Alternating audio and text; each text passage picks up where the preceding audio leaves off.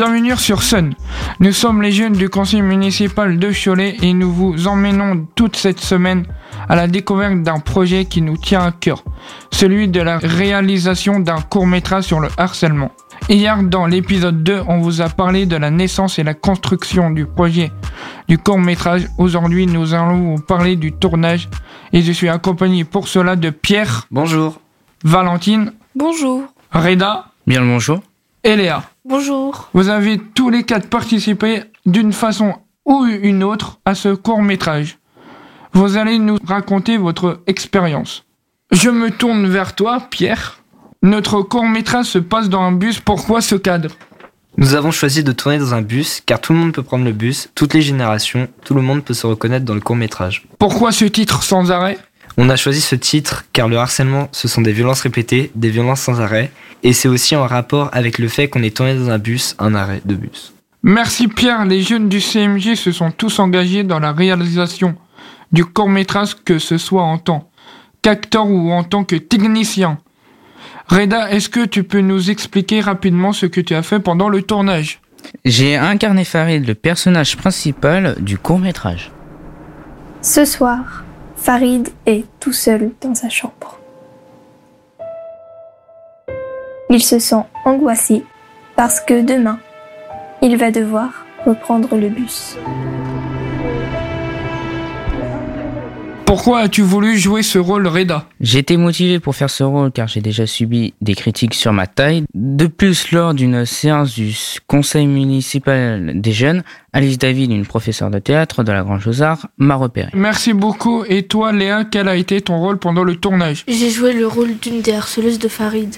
Mais est-ce que ça n'a pas été difficile de jouer un rôle méchant En vrai, ça allait car j'ai réussi à séparer le jeu de la réalité, mais aussi car je n'étais pas seule, nous étions trois harceleuses. Et toi, Valentine, qu'as-tu fait pendant ce tournage? J'ai été assistante de la réalisatrice Marlène Robin. J'ai eu accès au découpage technique, c'est-à-dire les scènes décrites très précisément avec les différents plans, les personnages, les dialogues, ce qu'on voit à l'image. J'ai aussi dû m'occuper de coacher les actrices de la mamie et de la conductrice de bus. Justement, et comptons, Marlène Robin, elle nous a accompagnés pendant toute la réalisation de ce projet. Elle répond aux questions de Pierre. Quelles ont été le- les étapes sur le travail du court métrage Alors, dans un premier temps, euh, les, les- les jeunes m'ont expliqué le projet, ils m'ont expliqué ce qu'ils souhaitaient transmettre, et ils voulaient notamment euh, donner des outils aux spectateurs pour lutter contre le harcèlement. Donc, on a récolté toutes ces idées qu'ils ont eues, puis on a créé un petit scénario et on a fini par tourner le, le court métrage. Pourquoi as-tu accepté de travailler avec nous sur le projet du harcèlement?